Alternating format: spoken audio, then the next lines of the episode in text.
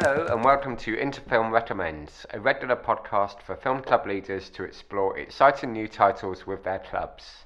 My name is Joe, and as usual, I'm joined by Michael, Hello. and this is our second episode of the spring 2018 term.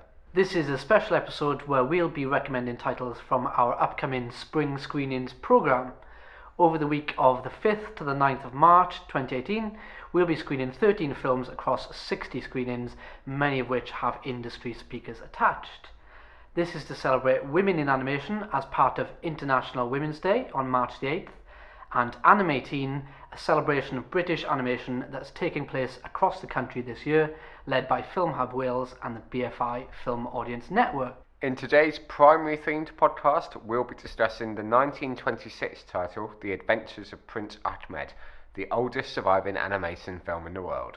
The Adventures of Prince Ahmed is a PG certificate. We have it at 7 plus on the catalogue, and this magical fantasy tells an Arabian Nights type story using a stunning silhouette style. Yeah, so it's a composite of Arabian Nights tales in which we see the Prince Ahmed contend with sorcerers, spirits, witches, and monsters before teaming up with Aladdin for a thrilling conclusion. And here's a clip from The Adventures of Prince Ahmed.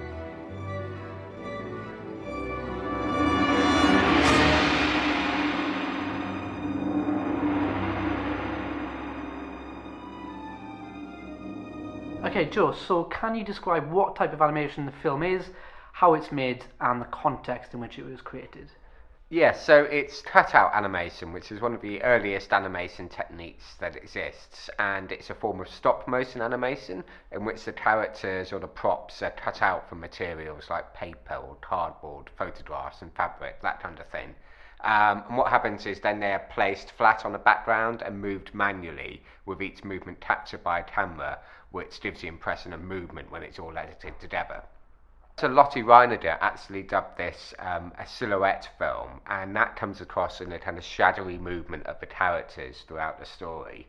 So it took three years to make, and it really was frame by frame. So when you take into account that it's 24 frames a second for a piece of film, and it's an over, over an hour long, this film, it's an extraordinary level of work there's a real playfulness to the storytelling on show here. It's really as if the director has picked up a piece of paper and a pair of scissors and just seen what happens, and it's a really magical process. Okay, so how is the story told, and why do you think young audiences will enjoy this film? There are actually two versions of the film, one in which the story is told entirely through the movement of the characters, with occasional intertitles for dialogue, and this really remarkable musical score by the German composer Wolfgang Zeller. But there's another one that features an English narration that was added at a later date that's perhaps easier for younger audiences to understand. Uh, but honestly, I really think that they will love both. Sometimes, when something is the first of anything, that tends to be the most interesting thing about it and these films survive simply because they're significant historically. But this is a genuinely fantastic film that children will love because it's about so many of the things that can captivate and inspire them. It's adventure and excitement and magic and wonder. There's a real wonderful balletic style to the characters' movements, and there's moments of real beauty and romance. It's a story that's nearly 100 years old, but it really feels like you're watching something fresh and innovative and incredibly exciting it's a little bit scary, but just a kind of right level of scary. And I think children are really drawn to the mythology of the stories themselves, which are utterly timeless and have enchanted children for you know, countless generations now. Um, I also want to say that I think it's a film that music teachers in particular will love. It conveys so much in using sound and music as a storytelling technique in ways that I think children and young people can comprehend and engage with very straightforwardly. So we're using this film as part of our program to celebrate women in animation through its director, Lotte Reiniger, mm-hmm. who was incredibly born in the 19th century. Uh, can you talk a little bit more about her work? Yeah, so she was a real pioneer. You know, she didn't just create the first animated feature film, but she did so in a climate and culture that really did not support female filmmakers. But her work's also incredibly distinctive. You know, when you look at this film, there's a real sense of a unique artistic presence behind the camera when you watch it. you know, she's somebody who fell in love with cinema at a very early age, and she talked particularly about the special effects work of Georges Méliès, who'd made films like A Trip to the Moon, if anybody's seen that. And you can really see his influence here. Um, she then went on to train as an actress and in the theatre, and it was while there that she developed this passion for silhouette animation and realised that that was what she wanted to do with her life. Um, when you look back, her work can really be said to have influenced just about every adaptation of a fairy tale since, and anybody familiar with Disney will know that there's a lot of them, and she continues to inspire filmmakers to this day. She's a real artist. And we should say that the Lotte Reiniger fairy tale films are also separately in our spring screenings program. They are indeed. Okay, so finally on the Adventures of Prince Ahmed, what other potentially undiscovered animations would you recommend to young audiences? I would definitely recommend continuing to look at the other work that Lotte Reiniger did over the course of her career, particularly the short films and the adaptations of fairy tales that use very similar techniques to Prince Ahmed.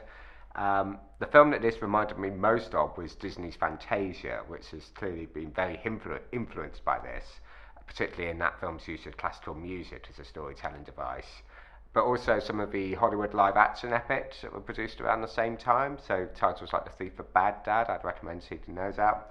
Um, there's Harry Potter, Harry Potter and the Deathly Hallows. If anybody remembers the animated sequence in that, that's a very direct homage to the work of Lotte Reiniger. Um, and finally, I'd throw in The Red Turtle, which is a fabulous example of a modern animation continuing to use dialogue free storytelling in really captivating ways. Okay, brilliant. That is everything for today's episode. Thanks for listening. We hope you can make it to one of our spring screenings in London, Leeds, or Ludlow for this film. But if not, you can order The Adventures of Prince Ahmed from our catalogue and watch it with your club that way.